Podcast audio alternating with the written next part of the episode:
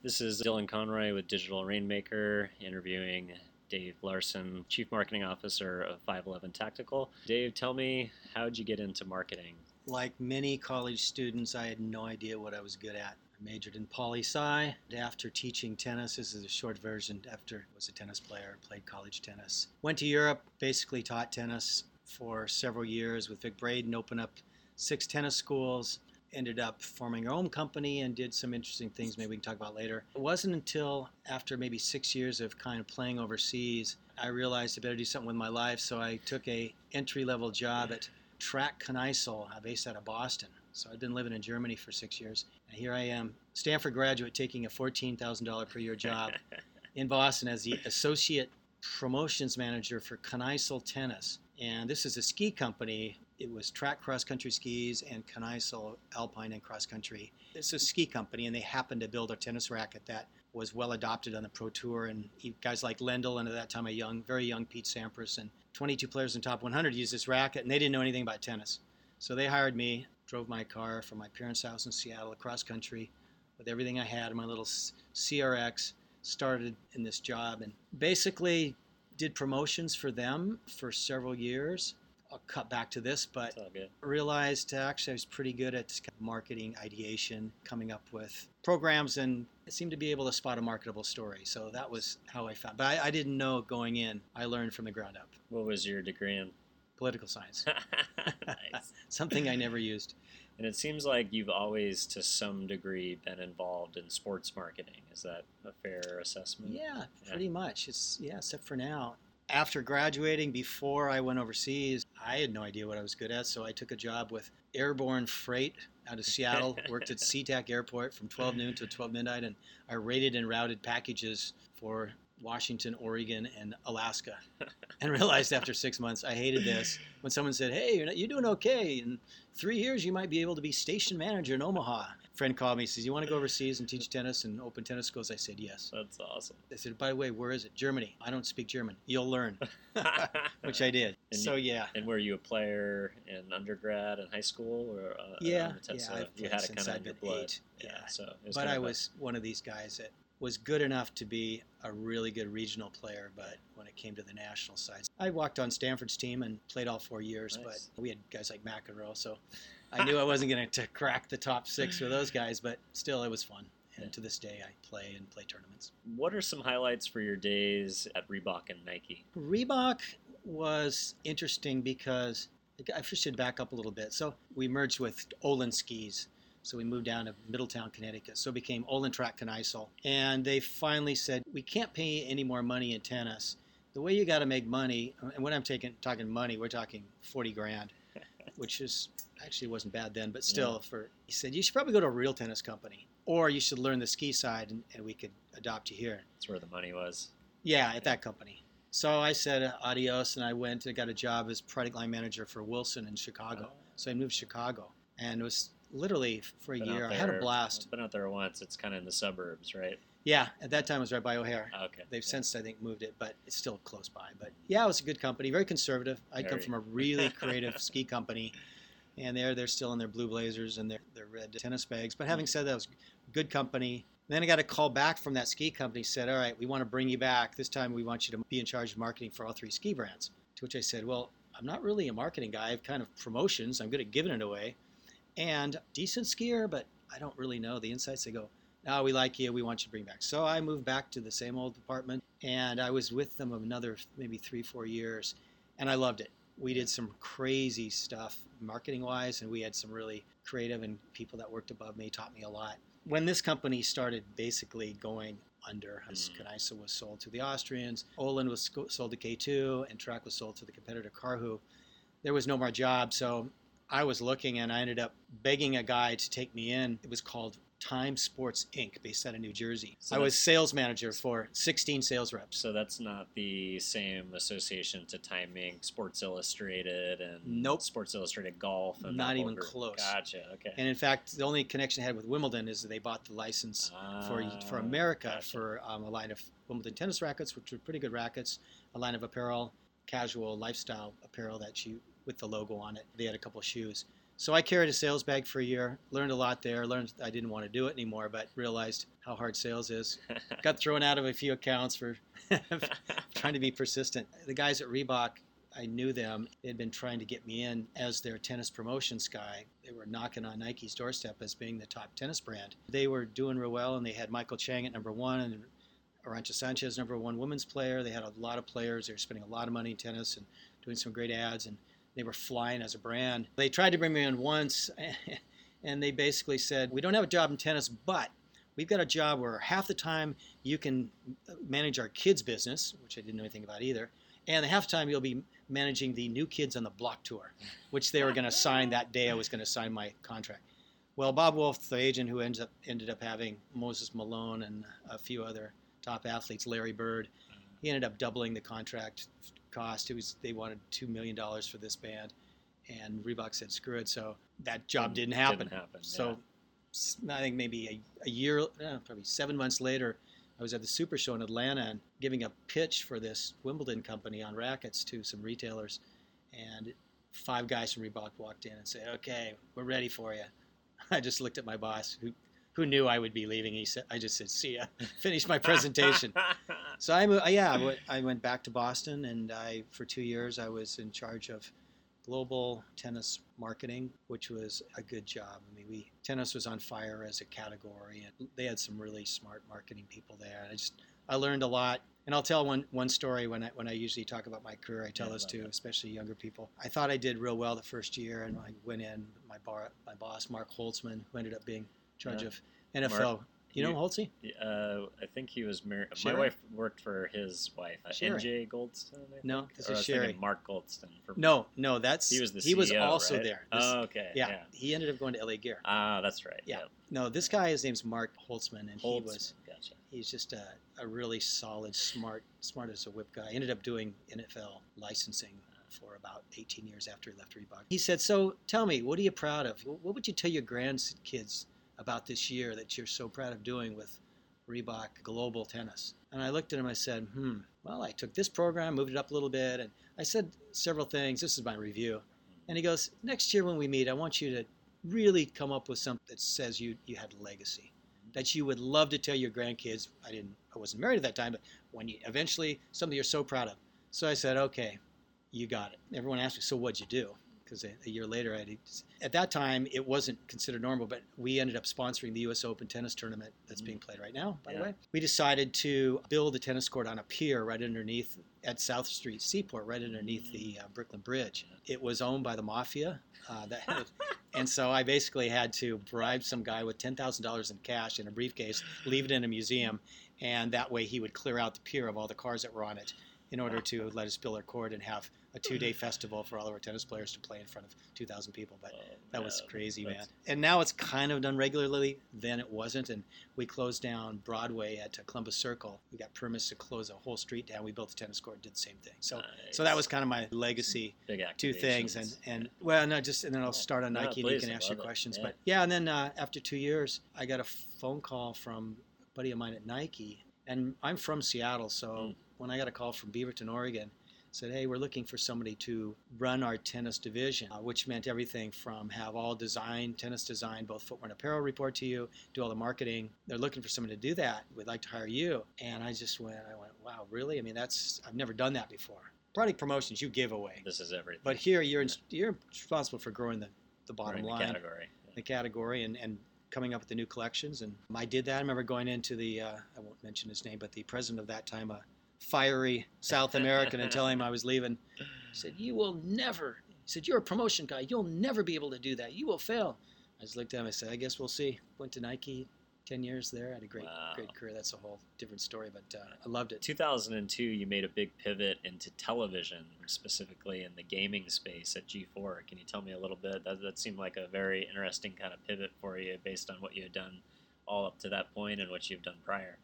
Yeah, I should probably first tell you a little bit at Nike, just a short version, Yeah, that please, it yeah. kind of plays into, into the, that, the yeah. G4 story. Yeah. I spent two years at Nike, or what was it, 93 to 95, running their tennis division. We were lucky in that we had Courier, who was number one in the world. We had Andre Agassi, so we had some really good franchises there. Mary Pierce. Phil Knight came up and he said to me, What do you think if we signed Pete Sampras, who just won US Open? I said, Well, you know, Pete's obviously a great player. I've known him for years, but he's not the most exciting personality. And if we sign him, Andre's going to be pissed because they're going to ask each other who's, Who's going to, uh, yeah, who's Yeah. the lead guy. And, and Andre fancies himself, and it's probably true that he was the guy who started Nike tennis. By the way, McEnroe thinks that too. But Um, they were both very instrumental. But and I said, well, so I probably just save the money and spend it elsewhere. And he goes, well, I just signed him.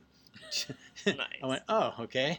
Do you have a line to put him in? And we had been working on this. We call it the the swoosh line because it was the first time Nike was going to not use the words not use the word Nike on the logo. It was just going to be swoosh only. So it was going to be kind of that upscale tennis look for it's like the golfing line of tennis. yeah, yeah. And Pete fit in perfectly to it, and we had come, came up with a baggy kind of surf short that Pete liked and a very classy upper end.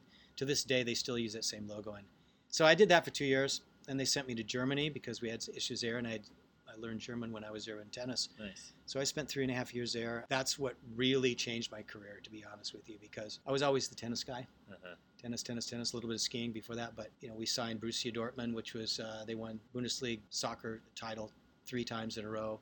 We signed Michael Schumacher, the Formula One racer, so we did commercials on him. That was unbelievable. He was as big as Jordan then, globally. No way. seriously. We had a press release where we showed people just the designs for his his shoe. We did a, a racing shoe for him as well as a cross trainer. And we had 150 people at the Stuttgart four seasons. Stuttgart Uh-huh. four seasons. It's crazy. Pandemonium over this guy. And Uta Pippig and Dirk Dirk Nowitzki, before anybody knew he was going to be a star in the NBA, we signed him as a guy right out of Würzburg, No. Germany, which was nowhere. Other things. So I went from tennis guy to all of a sudden a marketing guy for all sports. For all brands. And then brought me back to the States. By this time, Nike was getting really big. I had been lucky in that I was kind of outside the, the, the berm, they Core called it. epicenter. Yeah. Got to kind of do my own thing, but had still the seniority of having have been a guy at corporate. When I came back, uh, I was pretty political, but having said that, for four years I ran major brand initiatives. So anything from we launched Shox to Presto to a new cross training campaign to freestyle basketball campaign, a Flight Force basketball. So it was one that, and we're t- we spent 120 million dollars just on TV advertising for Shock. So it was crazy, and they got to manage these these cross categorical initiatives. And after about four years, and that's where I learned being a virtual manager is not easy. When you have no money, no budget, because it's all in the various silos, and you have no direct reports. So you're doing it all by influence. Yeah. It's like a political lobbyist. And and you know, just when you think you got everything lined up, someone throws you a curve. You got to. I got tired of it. Small lean team. So they said, fine. Hey, Larson, we're going to send you to LA. So I got to spend two years in LA doing a LA marketing office. They did one in New York, one in LA, and one in Chicago, and, and it was great. We had we had a lot of fun So there. you're like kind of the Hollywood guy for Nike for a couple of years. no, Oh. I didn't do that. We Okay. had a whole group that did Hollywood Entertainment entertainment. stuff. I. I took the, the brand initiatives, and I would make sure they happened in a unique to LA way. Gotcha. So Um, major market focus in a way. Yeah, we did a basketball thing. We ended Nice. up having a hosting a huge concert in, in Compton, and we Nice. brought in Snoop Dogg and Parliament, and and we had a, a, a we beat the village where they got swoosh haircuts and they dunk contests. It was cool. And that was just basketball. We did soccer and all sorts of crazy stuff. After a couple of years, that I was then going to go back to corporate, and I got a call. This gets to your finally answering your question Sure. No, it's all good. From a company owned by Comcast. It was going to be a TV network on video gaming called G4. Was uh, Neal Tiles there yet? No, Uh, Neal Tiles was the president for a little bit. Okay. no, it was Charles Hirschhorn. Okay, gotcha. and he was a Disney big executive for many years there, and he put this team together of people. I was a marketing guy from Nike. He had a couple people from MTV, he had a couple people from A and E, and they had basically built that network. And after two years, worth a lot of money. And I did my career mulligan. Listeners never do it for the money because they came in and they said, "Hey, we're going to double. What are you making? We'll double that, and you'll have equity. You'll be worth jillions, in a couple Yeah. years." And so I said, okay. So I quit my job at Nike, which by the way I still liked, but I was in LA, so it was easy. All of a sudden I'm in Hollywood and marketing, and it's just a different animal. It's Another beast, right? yeah, it's a little bit disingenuous. It was a little sleazy for me, and I wasn't a video gaming guy, which Yeah. didn't help. Three months, I kind of went home. I go, well, I made a mistake. To which my wife said, "I told you so." And having said it was a good company, it was a great boss. It just wasn't me, It and just so wasn't the right fit. he, they said it's not working out, and I go, yeah, you're right, it isn't. So I left. Yeah. Didn't have a job, two little kids. So I'm thinking, now what do I do with my life? I'm in L- LA. I ended up contacting a guy named Kevin Wulff. Has an interesting history if you don't know him. He Miller beer for years, Of and then he yeah. was Nike president of Nike Canada. Then he was GM of North America. Was about 10 years, and then he went to Adidas. And then he went to the WTA, Women's Oh, Tennis yeah. Association. Uh-huh. And this guy's a basketball guy. He had signed. Garnett and a, a lot of basketball and NASCAR. He was uh, CEO of the WTA. So I called him. I said, Kevin, you don't know anything about tennis. I do, and I need a job. I said, you could use me. So he said, fine. He goes, I really need a head of PR because I've got 18 PR people. Whatever. Come in, be my marketing guy. So I moved to Tampa for one year. I was on the road 99% of the time because it's a tour. Yeah, I put on. And I created, I tried to make them a brand, create Yeah, I read some interesting.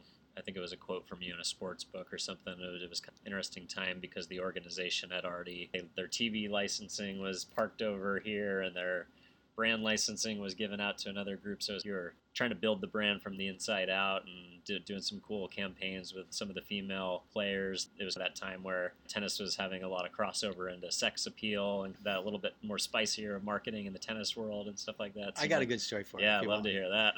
this is one of my best ones. I even tell it to my people here because we're kind of in that same kind of Sure. entrepreneurial spirit. Yeah. We're a nonprofit, and literally, like you said, we had given all of our TV rights as a An association, Yeah, as yeah. an organization, to the back to the tournaments. Uh-huh. We had no money. It was basically an officiating organization. Yeah. Far cry from the Billie Jean King days when it was meant something, and, and Uh-huh. they started it. So Kevin, my boss, had just moved it, the championships from Munich to IMG to AEG. So he moved the championships from Munich, where they lose their money, to Staples Center, which was a good move, but it ticked off IMG, and IMG controls all the tennis. So we weren't in a good political space. So I decided my legacy here will be I'm going to build a brand campaign. So I went and begged, borrowed, and steal, and got talked to an old buddy of mine who was at Nike before in advertising, and he was now at Chiat/Day. And I just said, "Listen, you got to do some pro bono work for me. I need an awesome campaign, and I don't have any money." He said, "Use it for your portfolio." So sure enough, Mike Allen, I I just talked to him a couple days ago. They put a team on it, and it was great because first of all, when you're you're in an organization, especially the WTA, you have no control of the players because we had Venus and Serena, we had Capriati, we had Kournikova Yeah. And more. Kim Clijsters a bunch. And the name of the campaign ended up being "Get in touch with your feminine side." And if you remember the old Virginia Slims days, it's like the sexy, skinny girl sitting Yeah. smoking a cigar. It's typical stereotype of, a- of a woman athlete those Yeah. days. We decided to redefine femininity. So we took shots of all the top 12 players, black and white, grainy shots, right in their face as they hit the ball. Serena, literally like five inches from her face. And if you've ever looked at that, it looks like the picture of her, her bicep was right in there because she had just finished a backhand, and she looked Yeah. like she literally was going to devour. She's just like angry, and Seles looked like kind of this mean chipmunk, and the shots were terrible of people. And then we framed it with a bright pink border, and it said, "Get in touch with the fem- feminine side," and had these kind of quotes, these cute quotes that we quotes that we slightly twisted around. kind of tongue in cheek. Uh, And I, I had to get, the, of course, everybody to approve it. And I remember Serena saying to me, Dave, that is the worst picture of me I've ever seen. I, there's no way you're using it. And I looked at her, I said, I go, Serena, that's what you look like when you hit the ball. yeah. I go, we're redefining femininity. It's about how hard you hit. This is about power. That's this is about empowerment. That empowerment. like said, and she looked today, at me, and, right? and, and I, I got to give her credit. She looked at me, she says, damn right. We didn't have money for media, so I went and bought remnants in London. And I did it, what I call the Potemkin's facade. I basically bought six billboards on a street that goes from the Players Hotel, the Gloucester, to the All England Club. It was about five miles yeah. and I put these, and because all the press stayed there. If you were driving, which they did for the fortnight there, you, you basically passed like these five billboards of these, and it looked like we had covered the world for it. So we got huge promotional It's like when the uh, the CMOs of the movie studios buy all the billboards on the CEO's route home. it's exactly what we did, and it worked. So that was cool. That's So- rad. But anyway, I, I did that for a year. Just the travel was going to get to me, and then I got a call out of the blue. This kind of brings me closer to where we are now. And headhunter, and he said, oh, "We got 250 people, and we're trying to find a, chi- a senior VP of marketing for Brooks, the running shoe company." I said, "Well, you know, I, I run, but I didn't run college. I'm, I'm not a." He goes, "We got plenty of those. We need a marketing guy." And Yeah. went there. I, it was back in my home city of Seattle, which was pretty cool. Ended up staying there 13 years. I loved it. We took it from 60 million dollar private equity owned company, a basically 550 million dollar company owned by Berkshire Hathaway, Warren Buffett, You ever and all Warren? the what's that? Ever gonna meet Warren? I did several awesome. times. It was cool because he has a shareholders meeting in Omaha, I've Nebraska heard about year. that. It's kind of a legendary thing. 10,000 that all the stock people show. to, and and he has an expo. Not all of his vendors can get a place in the in the expo because you know he's owns 200 companies, and, Yeah. but he takes maybe 30 of them. And Brooks, we made a special Warren Buffett kind of caricature shoe, which we sold a thousand of in two, basically a day and a half. It's crazy great. at 140 bucks a pop. People just want to run it. They just want to have Warren Buffett running shoe. It's probably worth something now, huh?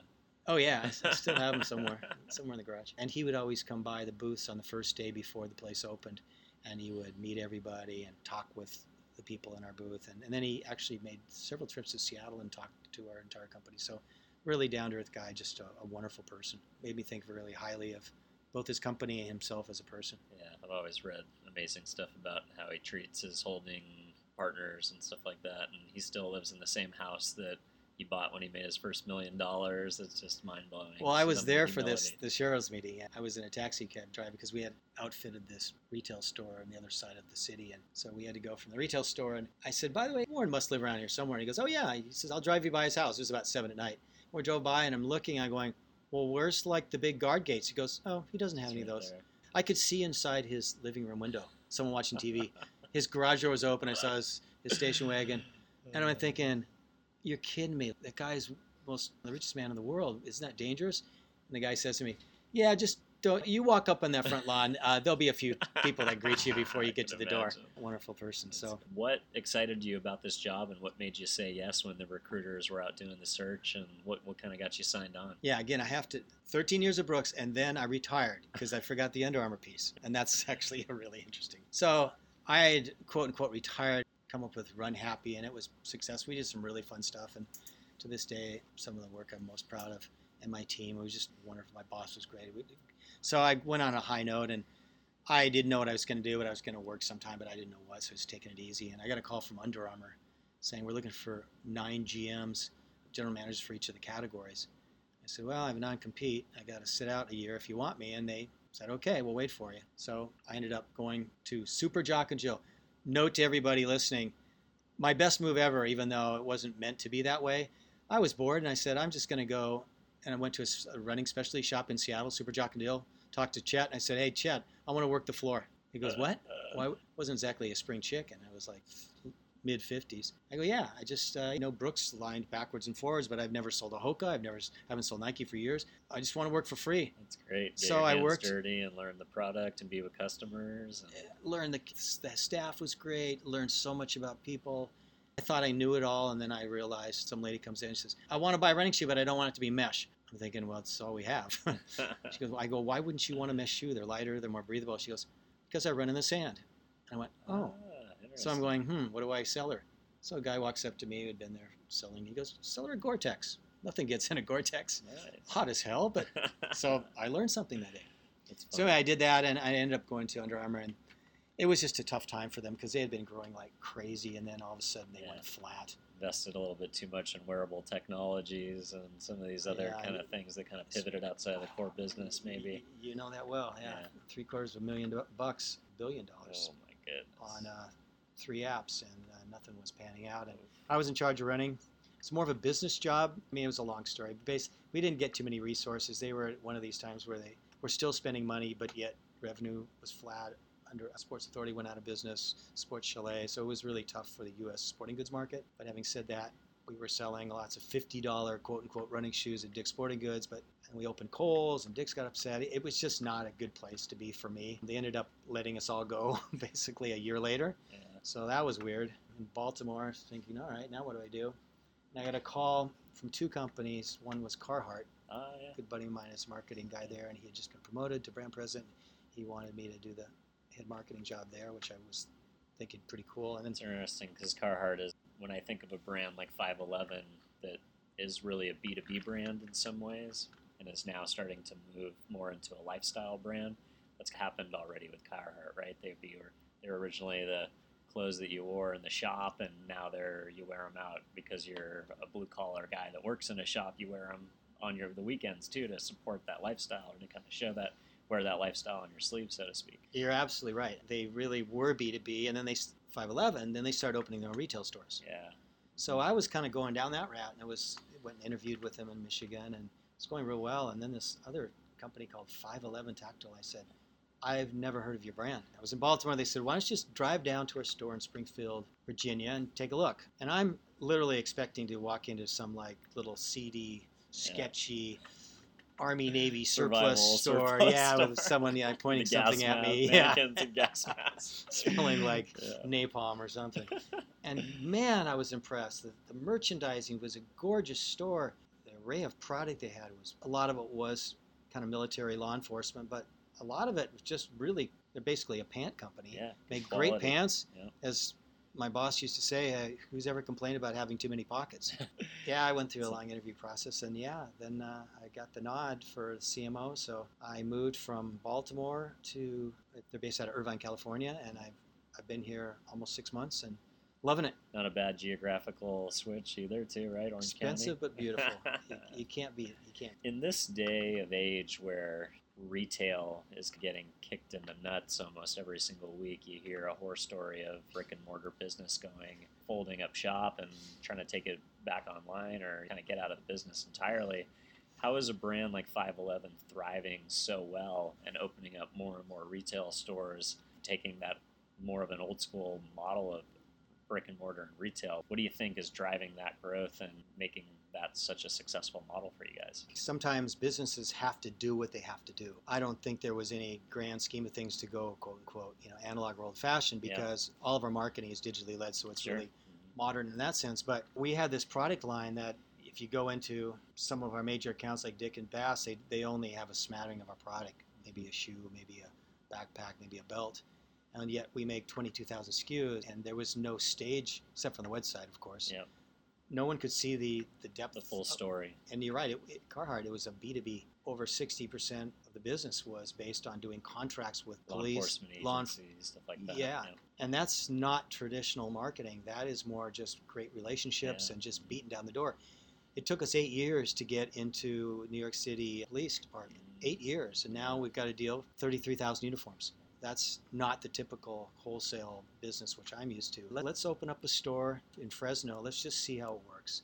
They knew they had something when they opened the store, and they had a line around the, the block 200 people waiting to get in, and the, the line started the night before. That's so there's all sorts. It reminded me of my Formula One days. I didn't realize how many Formula One fanatics there are, and I to this day it amazes me how many 511 tactical fans there are brand fanat, brand brands because of the product. The product The product is speaks for itself. awesome, and, and they've already taken. As one guy put it to me, which really kind of knocked me on my my canny. He said, "I love you guys." He says, "You allow me to come home safe to my family every night." And I went like, "Wow, that's a Yeah, pretty." that's a strong association. we started building, and we're up to 40 of our own stores right now. We got four franchises, partner stores. We'll be at 70 in not too long. We're opening up a couple a month. Doing really well, and they're comping, and that with a really strong e-commerce, and we're just scratching the surface in Europe. The upside is tremendous. Another thing that I notice in the retail stories that are actually succeeding, you think of like Lululemon or something like that, right? Their stores serve as not just a place to go and buy a product, but really a community center and a place that provides an experience to their customers.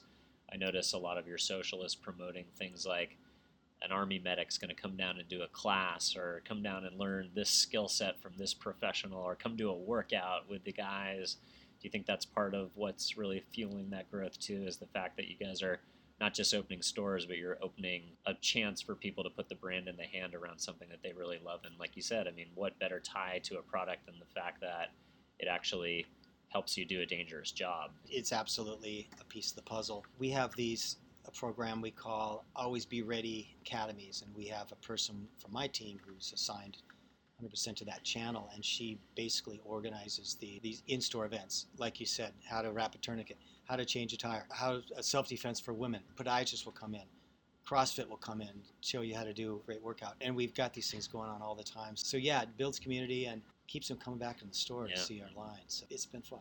So, how do you move from this B2B, always ready warrior, police officer, fireman, military, active service military member, to what I've seen in a lot of your marketing and a lot of your stores? When I go to the store in Salt Lake City, the advertising that I see in outdoor and positioning of the store definitely has all the core elements of the brand but it seems to be leading in the direction of a Patagonia or a Columbia or an outdoor enthusiast brand. So, do you see as phase of the growth cycle for you to really reach that consumer, that just general consumer, more enthusiast market? Is that the opportunity to take it from that core B2B roots and move to these wider circles of influence? yeah, I might word it differently. Yeah, I don't think we're going from B to B to B to C. We're kind Mhm. of going B to B to B to B to B to C. you know? yeah, And we're just okay. adding on. This is what intrigues me because people say, first of all, why would you go there? And, and second of all, why would they hire you?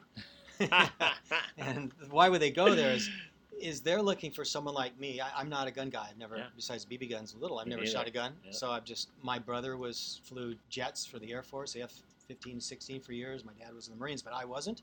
I don't really connect with that. I don't really know any police officers. Although I did live in, in Baltimore, I lived by a couple of Secret Service guys, and they they knew 511 and they loved it, I bet. which helped. But they definitely brought me in to bring it to a broader access. But what intrigued me is right now most people's access points into popular brands are things like sports or music or dance or or Lifestyle. Yeah. But here it's through this tactical side. And if you look at some of the best-selling books or best-selling movies, a lot of it has to do with you know the Tom Clancy's, the Lee Childs. There's this fascination with the Navy SEAL. Uh, You know, our mission statement is, is pretty telltale. It's we build purpose-built gear for life's most demanding missions. it's if an we're aspirational lifestyle. Yet every, every everybody looks up to the Navy SEAls because they operate at a level that's just beyond human capacity, and it's this small percentage. And I think we all aspire to be in our career or in our lives as a parent or uh, whatever we do to be that considered that elite one percent is aspirational, and 511 ties into that story to some Yeah. degree. You said it. That's exactly it. The tightrope you have to walk, and the one I'm walking now, and you, you don't want to tip over either way because the consequences are bad. And that is, you can't be a political brand Yep. these days, Mhm. And you can't be a gun brand, or you, you can't take a side. Having said that, we sell to a lot of people who love guns, and a lot of people, that's what they do. And that's whether it's on the job or whether it's just for, for fun. They go to the range and shoot. So we can't alienate them. You don't want to alienate the non-gun people. So I'm trying to, from a brand side, I'm trying to take the brand from one that stands for that, or at least people think it stands for that, to one that takes it up a notch. When I was in Baltimore, I, I always used to go into this barbecue place called Mission Barbecue, and it's not on the West Coast, but it's on the East Coast, and they do real well. Great barbecue, and it's owned by some vets. And you go in there, and it's just you feel good about being American. A lot of things on the local, whatever, law enforcement. They they clearly are a supporter of the troops, and it's one of these things that just makes you feel good. And by the way, good barbecue, good atmosphere, and that's what I when I came here. That's one of the, the selling points I had. Is I said, guys, we have to stand for that too. What do you stand for? And it's not even Americana because we sell all over the world. It's patriotism. It's supporting troops. It's Hero worship. as someone put it, a force for goodness. And how can you argue with that if the brand stands for that? When you do that, then it, it allows you license to go into areas that you can actually talk out of both sides of your mouth. We have a couple of these AMP mission ready bags, and, and they've got they're customizable, they're versatile. You could literally use them. I have a friend of mine who's photographer for the Seahawks, Seattle Seahawks football team. He uses it because it fits all of his, his photo, you know, gear. photographic Yeah. gear. Soccer mom can use it for that. A police officer will use it for a certain. Green beret will use it. So everyone's using it for different. The brand can be interpreted by many different ways, and we create color versions and different styles where it look more tactical, and others that you wouldn't even know it's from a tactical brand. So we might end up treating our business, at least from a marketing side, messaging side, as kind of like there's a tactical piece, and then the other side there's this more blend in with the normal civilians. yes, but I will. I will take. Yeah, I will say one thing that we won't do. And if I see something that I could l- easily switch out our logo with Patagonia's or North Faces, then we haven't hit our mark. Ah, And I've seen that a lot because we just Yeah. did an RFP with agencies, and a lot of them came in with good outdoor campaigns, and he goes, "We will get our butts handed to if we started. If start we start, against those guys. yeah, and, and true. Nike as well. I mean, Yeah. we're our own little lane, and we don't really have any Yeah. competitors. just stay number one in your category, and then you'll expand out logically to the next levels. I see people wearing 511 golf polos like the one you got on right now on the golf course. Yeah. I see guys in my jiu-jitsu class wearing the rash guards under their jiu-jitsu gis. So it's already seeping its way into these other categories by over sections, those Venn diagrams of lifestyle. Mhm. So guys like you for the tactical over here, but then they see the functionality for their jiu-jitsu workout, and then that guys start paying attention in jiu-jitsu, and they say, "Yeah, what's up?" I'm like, wonder when 511 is going to start making jiu-jitsu gis, you know, stuff like that. It seems like that could be a logical way to approach it. it's kind of a club too, which Yeah. is weird. I was playing tennis in, in this shirt uh, not too long ago. And a guy comes up to me, he goes, 511, huh? And I went, yeah. He goes, you work there? And I go, yeah. And he goes, yeah. He goes, I'm a shooter. And I said, Are you, and he goes, and I went, yeah. I said, I'm. I've been in the range the first time. He goes, no, no, no. I know you. You're a shooter, aren't you? and I, he winked at me and walked away like, okay, I guess I'm a shooter.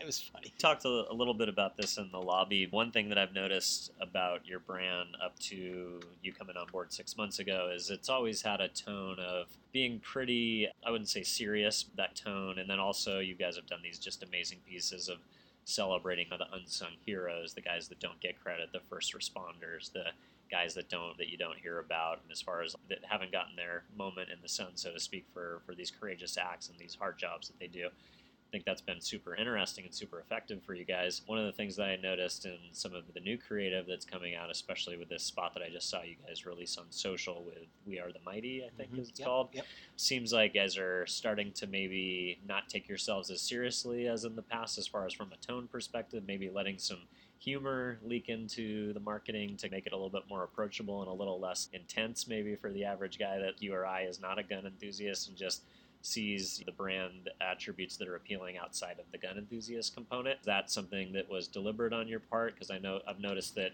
irreverency and humor has played a part in a lot of other campaigns that you've been a part of in prior roles. Again, uh, sometimes I pinch myself and go, why did they hire me? Because if I look around the building, there are some really serious shots, images of people with guns about ready to blow your head off if you look look at them the wrong way, look them in the eyes, right? What's really interesting, and this is not even coming from me, it's coming from a little bit of observation, but it's coming from guys who were former operators, and they'll say, you don't understand, and, and especially law enforcement, you don't understand. We don't want to see guns in our. We have a sense of humor about it because we look at that side of our business something we got to do, and it's not pleasant usually the outcome is one way or form. So as long as you nail the insight, and it's always the same way, marketing or messaging is always about I call it spot on consumer insight. At the end of the day, no matter who you're talking to, you want them to say, "Ah, those guys get me, man. They un- they get it." And we all know when they hit it. And if you're off, they look at you like you're a poser, and then it's disaster. When I went into the running business again, I really surrounded myself guys, and I'd always test things out on what would a real runner say because I was that guy in tennis and I do the same thing here. So you got to get the tone right. But having said that, they're begging us to do stuff that it's a little lighter. It's not about. And I went to the shot show less, and less I looked. stressful, right? Every com- there was 20 companies that were imaged exactly the same way. Serious guy, commercial, slick ad, perfectly camouflaged up, if you will, and and you- and it was like really guys? Because that's not what people i think are looking for. they'll get that and the funny thing about that we are the mighty thing we didn't even produce it. I told you that earlier. I, we did I, I wish we did.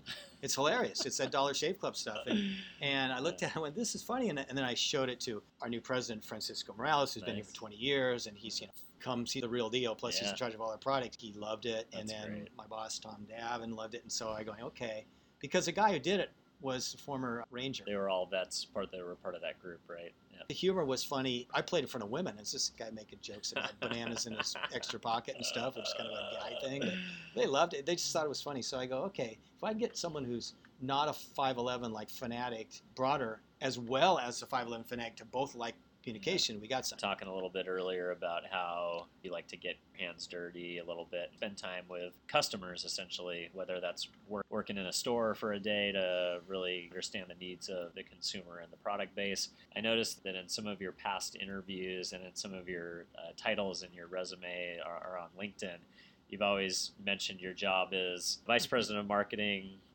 plus light hauling You or saw that? Where'd you find uh, or CMO plus light hauling. Correct me if I'm wrong, but I see, that seems to pay some bit of an homage to there's no job that you would ask somebody to do that you wouldn't do yourself. Is that kind of a business philosophy that you carry with you? What, what's that all about? Well, titles are, are BS for the most part. I just look at, I've had more experience and I'm pretty smart at what I do, but everybody's good at something. We're all part of the same team, so I don't consider myself, even though I might be making a little more money and I've got more seniority, but at the end of the day, everyone's special. And the light hauling thing, I actually took that from a guy named Bob Woodward, who is a ski crazy man, and he had that, and I loved it, and I borrowed it. I even told him when I saw it. He goes, "Ah, oh, go ahead and use it." Because Nice. he said, "Senior vice president of this or that, senior vice president of marketing and light hauling." I just thought it was funny. Yeah. I loved it. I'll take my pickup and move a couch for you if you need to. At least to me, it speaks to some other things I've learned about you today, as far as you're not afraid to roll up your sleeves, learn about the customer from the top, but also from the bottom. And I think that's important to really understand your consumer. Yeah, especially when you're in something new. Because I mean, my first couple of weeks, they had me at Quantico going through the uh. FBI Academy, and I'm like way out of my element. And it was just these people. I, I saw a canine demonstration that was fantastic. To talk with the people who really are the ones who depend upon your product and, and really look up to you as a brand. I got to make sure I hold my own. So it's you got to be authentic. Had I listened to what everybody told me, I would have never been a marketing guy because they told me I was a promotion. And I've taken some people who were terrible presenters but really smart organizationally and taken them through Toastmasters, and all of a sudden they became our best presenters. So people thought that person's boring. They they're no an ounce of creativity, and we extracted it out of her, and she became my superstars at, Wow. at Brooks. Everything can be learned if you spend. It's like that 10,000 hours idea, right? If you and spend if you can't learn it, you know, I can't dunk, but you know, but but I, I can find what you're good at. There's a guy who told me a running shop. He said the reason why I like you guys at Brooks is because you take your product really seriously, but you don't take yourself seriously. Nice. And that was something I've always. Let's face it, guys. Life's short. I had a brother who died brain cancer and Yeah. was gone six months later. And greatest guy in the world. And enjoy it while you're on this earth because Yeah. you never know. And and don't be a jerk. And not curing cancer and marketing and advertising, and we're not gambling people's retirements or anything like that. We're just, at the end of the day, messaging great products, hopefully. says everyone's a great problem identifier. He says I want people that are problem solvers, and I always look for people who see the world as half full and not half empty. I don't want the. Eeyores telling me, "Oh, it's been done before." do. Everything's been done before. Sure. It's what's your twist, right? Yeah. And another thing I learned, and this is my Nike days, because Phil Knight used to say it. He said, "You don't get fired here for making a mistake.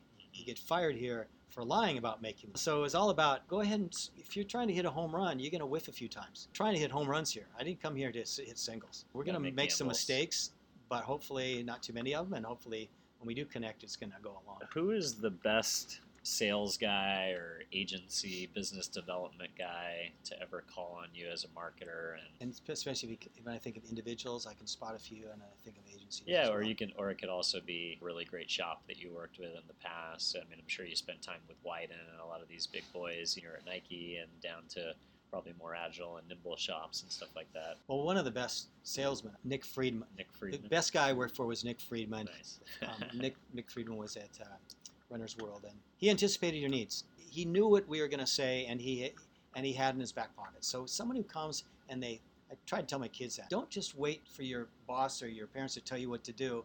Think ahead. Wouldn't it be great if you surprised mom by actually washing the dishes before she yelled, yelled at you three times to do it? That's a dumb example. And Nick, he was just always calling me when he didn't need to. Just called me. So Yeah. it's just it became a friendship. So it was less transactional more of a relationship things that he was almost an extension of your team versus being a supplier I did an agency RFP. I just did one here at 511, but I did one at Brooks a while back. We had some really talented agencies come in, and, and a lot of them kind of gave you what they think you either needed or they think you wanted, as opposed to what was absolutely going to blow you away and take some risks. So we had a company came in, and I ended up using them for 10 years. They came in, and there was a guy in our company said, uh, our new creative is going to be around the blue line follow your blue line. It's, it's for a running company. And we are going like, why, what's, I don't get it. Brooks colors are blue. I said, I still don't get it. Like, you know that when you run a marathon at the Olympics, they paint a blue line around the city and you follow that blue line. I went, oh, I didn't know that. Those guys, three of them went around the world to like six marathon sites and filmed where the Olympic line would, uh, was. today A couple of them are. Like in Oh. Sydney it is, but Paris it's gone. yeah and yeah LA, it's gone. But having said that, I think there were two cities, and if not, they kind of side teched They it figured and, it still out. took it. But the point is, you know, I, I even talked to one of our reps from Canada who had run LA Olympics, and she didn't. And so I'm Ah. going, this insight is way too small. No one. But nevertheless, that was the RFP. How would you market finding your blue line. And so this company came in. They said, "All right, here's what you wanted, and we kind of gave you what you wanted. It wasn't very good." And, but then they came up with a really, really creative idea. And they said, "There's this book out. I hadn't heard of it, but a lot of people did.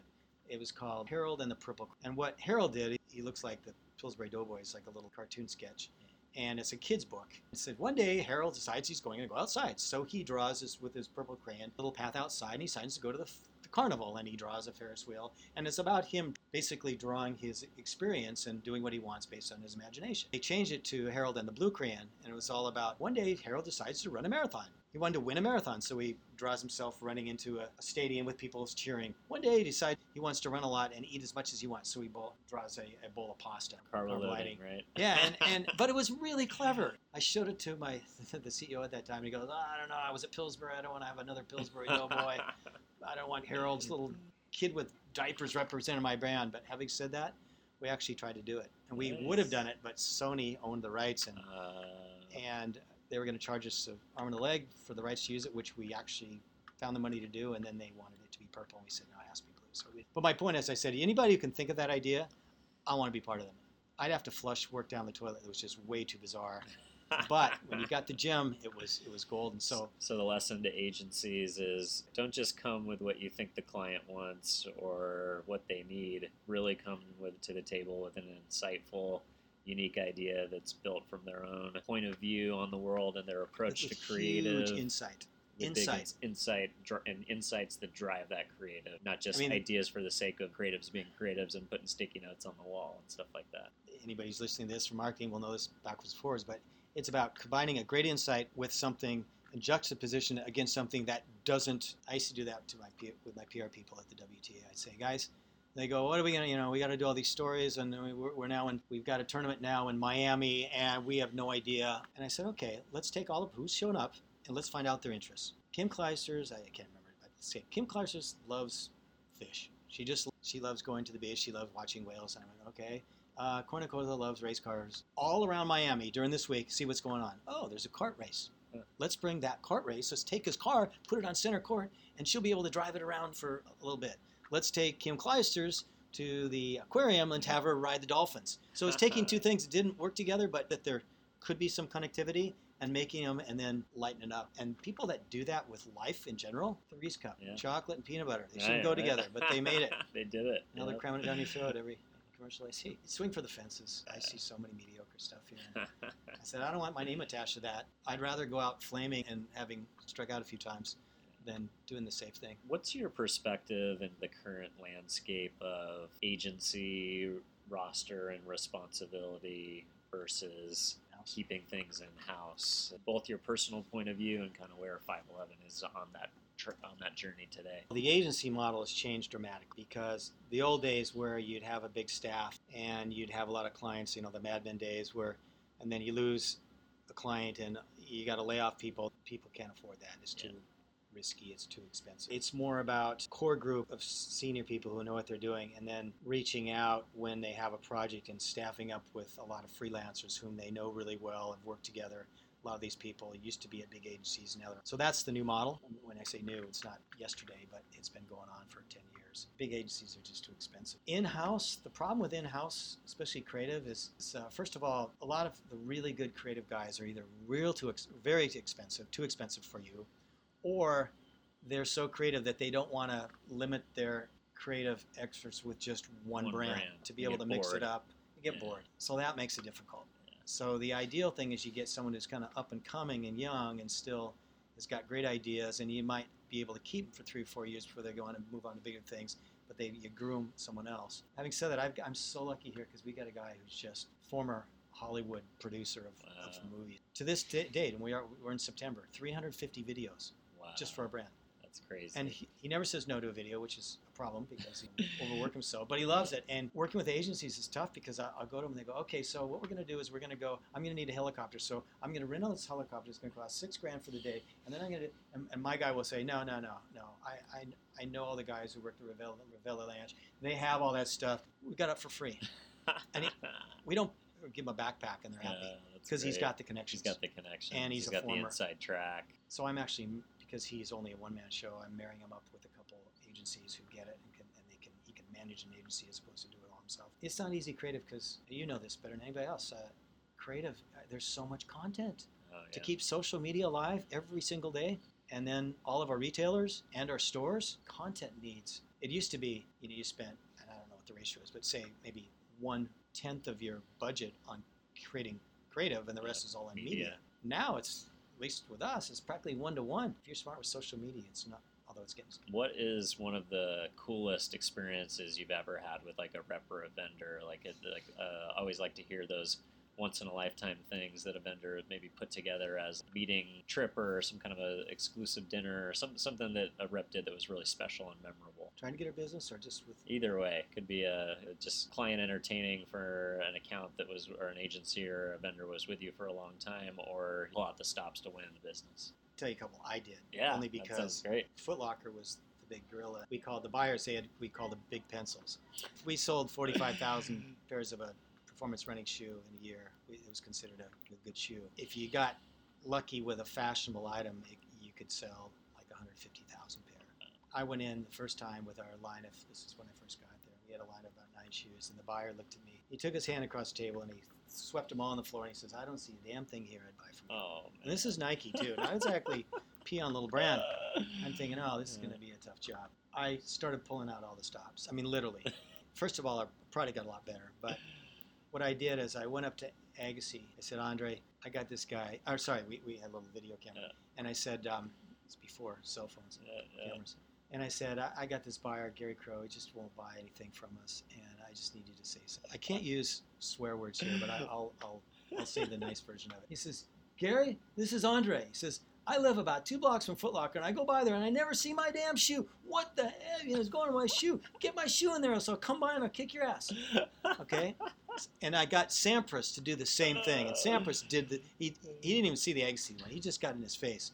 And so we are at a big Foot Locker meeting, the Woolworth building in New York City, and, and here we are, and I'm about ready to show him the shoe line, and then I said, "Oh, by the way, we got our TV spots ready for this year." and it was and it was it was a big meeting with all of his bosses, and they go, "You got your sh- already?" I go, "Yeah, we got them done early. You guys will be the first to see them." And then I show him both these spots, and the guy literally almost fell on the ground la- laughing. Can I have those? I go, "Yeah, you can have these VHRs, VHSs." Oh, And, uh, yeah, they never forgot. Yeah. yeah, yeah. And we used to take them. You can have meetings, or you can have meetings. We used, Yeah. like one time I took them to the U.S. Open, and Uh, I got them a hospitality tent. I actually got them right on court too. The guys, the buyers, there were ten of them, for all sports, not just tennis. They never left the hospitality tent. They watched it on TV and drank a lot of alcohol. A lot of Heineken. They didn't even go in the stadium, which I had paid a lot of money for the tickets, and they came back. That was the greatest tennis thing I've ever been to. Awesome. Wow. I'll tell you one more. This is Yeah, this is a good love one, and, and and do this. I will. you, you do this one. This one worked for me in my third week at Nike, and I had to present to the board of directors. And all these guys are about 90 years old. Everybody, from Bill Bowerman to former heads of like IBM. They're just very successful people. And Phil Knight's and John Thompson. They said you got 10 minutes. Do not go over 10 minutes. If you do, Knight will will look away, and you're you don't want that. He said second. They, they had meetings on how to deal with the board. Second thing is always start give them something free. I going, these people are worth like millions. They go, give them something free. And he, and they go, make sure they don't stray because once you lose it, it can get really up. So I got, I'm thinking, okay, I just got to make through 10 minutes. And I had three lines I had to show. One was career stuff, which is collegiate look, good looking stuff, pinstripes, like Cincinnati Reds uniforms. That's the team he liked. And then you had this clean cut Sampras stuff I told, you about, really beautiful lines. And then we had this tennis line for the Challenge Court, Agassi. We missed it that year. It said, tennis sucks in graphic letters. Tennis sucks. And I'm looking at it, and the designer would not budge. No, it's going to sell, you know, it's anti this. I said, no, no, please. So I had to present this line to this, this board. And I go, what am I going to do? so I went and I, I got a boombox. I walked into the meeting. First of all, oh, hi, Dave, because I was pretty new there. Hi. And I go, by the way, I've got some new cool t shirts from the sample line. Oh, these are great. Can I have two for my guy? Oh, here you go. Already I'm doing well. And I showed them the first two lines, got the, the thumbs up, the nods, and the smiles. And then I walked over, and I had about two more minutes. And I walked over to this boombox, and I pressed the button. And this is a big boombox, and it was Pearl Jam. But it was one of their songs. It was just like, it, there was no rhythm to it. It was just loud. And I played it for whatever 20 seconds. And there's silence in the room, and everyone was looking at me. And Knight was looking at me, going like, "What are you You doing? deliver What here. are you doing?" I said, "Anybody here like that song?" And they all shook their head. Ah, a bunch of noise and rubbish, you know. Would you ever buy this? They go, no, yeah, me neither. No, this album that I just played, that played a song off of, sold more albums than anybody in the history of music the first six weeks was out. The first six weeks, more than know, Bing Yeah, Crosby, yeah. more than uh, Frank Sinatra, more than the Beatles. You might not like it, but there's a crowd it is. So I'm going to show you a line. I don't like it, and I know you won't like it, but there's a crowd that likes it. Yeah. So I showed them it. I said, anybody like it here? And they all kind of smiled and shook their head. and I walked walked out. audience, right? Now you asked me, did it sell? No, it didn't sell at all. It was a dud. It was terrible. But yeah, that got me out of. Uh, Oh, try that sometime, though. like that. so after a while, great. some of the guys in the building saying, "Well, I don't like it, but I suppose there is an audience for it." I saw your career on Twitter was fairly brief. I think you put out two tweets. know, Are you much of a social media guy yourself? I'm What's- not. Yeah. And uh-huh. uh, if I was younger, I would be sure I am Wow, because yeah. it's important. But I look at it like that's all I talk about all day long on social media. I look up posts, I, I do it, and Yeah. But the last thing I do, and I got a jillion emails each day, and a jillion ins- Instagrams, and a jillion LinkedIn, and I got voicemail. And honestly, the last thing I want to do is many start data posting. points. Having huh? said that, my Yeah. boss, same age as me, he does it all the time, and he loves it. And he want, and he looks at me like, "Why don't you do it?" I go, "I have no desire. I've got a team that does it, but I'm the guy looking over the shoulder and saying, "That's not a good story. Change it," or have huge vested interests. And I know how important it is, but Yeah. personally, I just went and had a tuna sandwich. It just and you can get a lot of trouble if you say the wrong thing too, which I have no Yeah. desire. I'm surprised I got hired for my job actually, without being on. You said, I'm active on LinkedIn pretty much only. I post everywhere, but I don't just sit there all day looking at it. What's important is understanding, especially the generation that's coming up now, how connected and dialed they are into it, for good or for worse in some instances. Understanding how to tell stories on those platforms, I think, is like you said, it's what's important. It's not that you're out there, you're trying to do your own thing on social media and stuff too. I Well, think it's the You do what understanding you. the power of the platform. so. Oh, totally. And in fact, I've always learned that if something's out of your your sweet spot, you just, I've got a team. They are awesome at it. I basically turn to them and I said, I'm, I'm going to oversee this part of it. You're the boss here. I had to go once. Uh, I was in Germany, and uh, coolest thing I ever did. My boss came and he said, "Okay, I'm coming in." He goes, "I want you guys to think of something that you've never done before. I've always wanted to do, and the company's going to pay for it to do it within reason, of course, right? Yeah, yeah, You know, it can involve going to a retail store because that's what we always Right, do. They come and we go. Yeah, yeah, yeah. No, we go, let's go visit. And so I said, "Think- creative, guys. Somebody said, we're in Germany, right? Americans in Germany. One guy said, I've always wanted to be backstage at a concert with the band before a, a huge stadium concert. Someone said, I've always wanted to teach English to foreign, English history to foreign elementary kids. Uh, Someone said, I've always wanted to go to MTV. I want to talk to skateboarders at Venice. So we said, okay, so what's the German version of this? And everybody, pool your resources. Let's figure out how to do all this stuff. So we found a guy who was friends with a guy who was friends with one of the drummers for Toten Hosen, which is a big band in Germany. I don't know if it still is, but then it was huge. And they had sold out a stadium in Dusseldorf, 38,000 people. And we got to go backstage and talk to them. That's cool. We got to go on to an English class and be the Americans in the room as these German kids were telling us what they thought of American politics. Now it would, that would be an ugly day. Somebody said, I want to go to MTV and see what it's like, how they stay so cool. Yeah. Well, we were in Germany and MTV was big, but the bigger station there was Viva. It was a German version. They played German songs as opposed to the same format, Yeah. videos and all that. Hasselhoff videos. Yeah. No, they play, it was it was pretty. We went there, and I remember one thing he said. He's got this hot show, and I, I looked at him. I said, "So, how do you guys stay relevant with these young?" Pretty simple. He goes, "A, I hire people from the genre, and I let them work."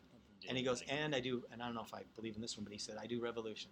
He goes, "Every year, I change them up. I put them someplace where they've never been before." The whole company was run by these 20-year-olds. So that's kind of the way my thing with social media. That's smart. I've got a team, and I said, "You guys, are the experts. I'm going to make sure that the business objectives are hit, and I'm going to be looking at the metrics and all that. But you guys are the one who's going to tell me tone of voice and all that, and, and they're good at it. And by the way, when they're not, it's pretty obvious. And you've got people that just sitting there with a bunch of money, and that's working. Boost, boost, boost, boost. That's not change a word, change it, Swap throw it, out, yeah. swap it's it ama- out. It's amazing the real time feedback you can get. My marketing budget for this podcast is, is pretty moderate. I mean, I spend more time paying attention to thousand dollar Facebook boosts than I do on campaigns I've spent a half million dollars of a client's money for because you see that feedback loop of something that you own and how Yeah. people are engaging and even on those smaller numbers and it's just amazing how you can make such small micro investments and get real time return on ad spend. You have digital channels now. It's just such a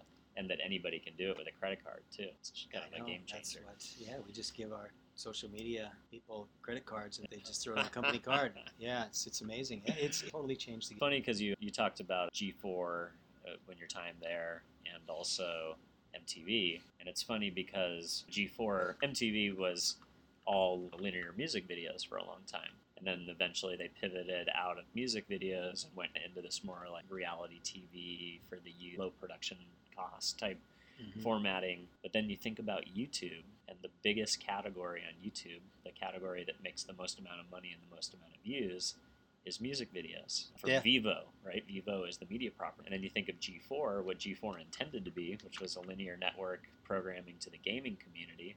And what's the second biggest category on YouTube is the gaming community. And then Twitch, that was acquired by Amazon for a billion dollars after five years. Why did these formats fail on TV and are thriving in digital now? Is it just the idea of being able to control the terms in which you access that content? The fact that you can, I don't need MTV to tell me that Post Malone is the cool video or the Beach Boys or Elton John. I can just go and search it and find it my else, and I can kind of look at this content the way that I want to. Or what do you think? Do you have any insight into why?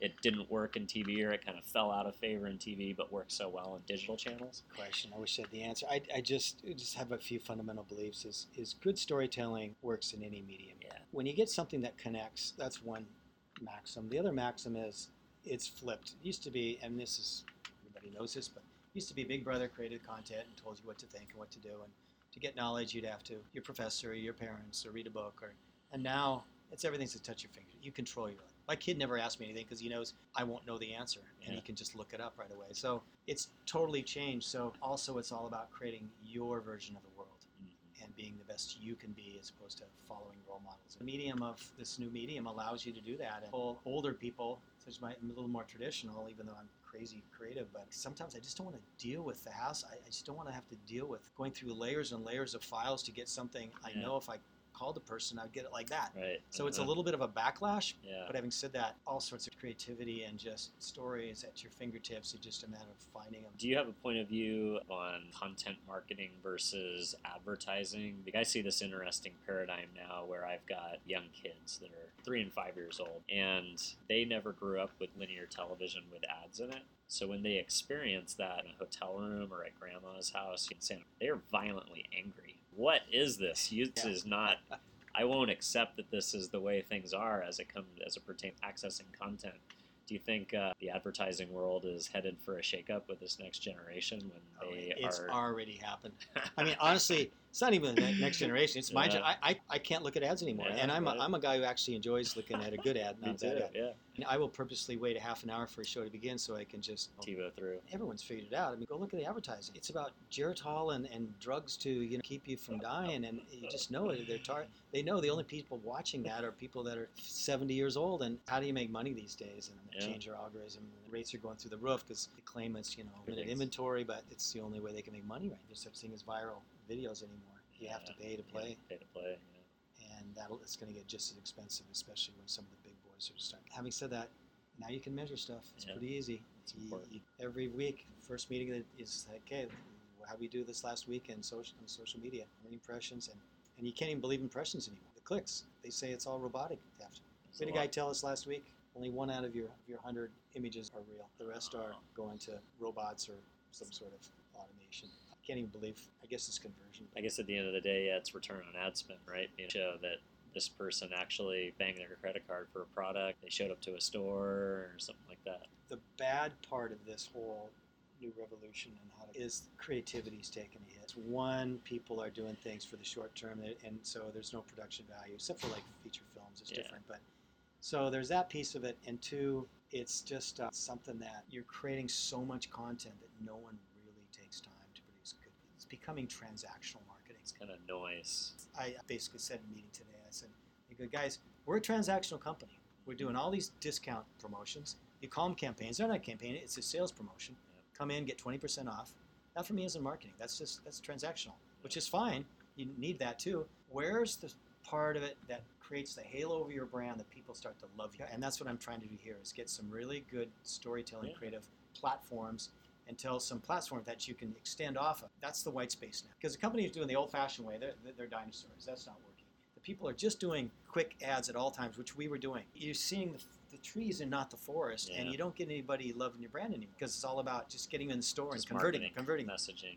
It's And not, most companies are taking their ad budgets and they're going, well, if I spend $100 here, I can have a conversion rate of 0.02, and it's just based on how quickly you can get them down to the bottom funnel. Well, in reality, sometimes you just need a lot of great, unbelievable brand can't awareness. get and- them down here unless you get them up here first, right? and yeah, and get that promoter score going. That's the key. Is getting the influencers, Yeah. getting people to talk about your brand. And you don't do it just with a, an ambassador. It has to be also just what do you stand for. People want to know why, why you, uh, why you do what you do. It's no longer good enough. Got Plank in a lot of trouble at Under Armour. Huge, and it wasn't even his fault. Someone, 34 minute interview. They asked him something about Trump at the end of it, and all he said was, all Kevin Plank said was, "I like the fact he's pro-American," and that just ballooned into this thing. All of a sudden, planks for the wall and all that. And he never said any of that. And so he had to go on the defensive in front of our whole company. And people were kind of, he's saying, listen, I'm just a businessman. I, I didn't mean any of this. And people in the company were looking saying, hey, we want to know what you really stand for. What do you believe? They wanted a Patagonia. And, and Different that's, beast. yeah, they want to know why, not just how and what. So that's what I'm trying to do at 511 is become a brand that people love because it's got this halo of hoarding goodness, I call it, and not just about whether you're on this side of the political fence or you're on this side of the gun no gun thing. That's catch up. I think that's a good place to end it. Great. Uh, Good. I really hey, thanks, appreciate man. it. That It's was fun, a lot of fun, talking. Yeah, it's you fun for me too. I Ah, hope, learn hope a, so. little bit more about myself, I guess. I like it. And Well, uh, I'll, love your perspective too. Thank you. Thanks, everybody. That's all the time we have for today. If you like the show, don't forget to give us a review in iTunes and to subscribe. And if you have any ideas for guests for the show, don't forget to tag them in the comments. Thanks so much, and we'll see you again next week.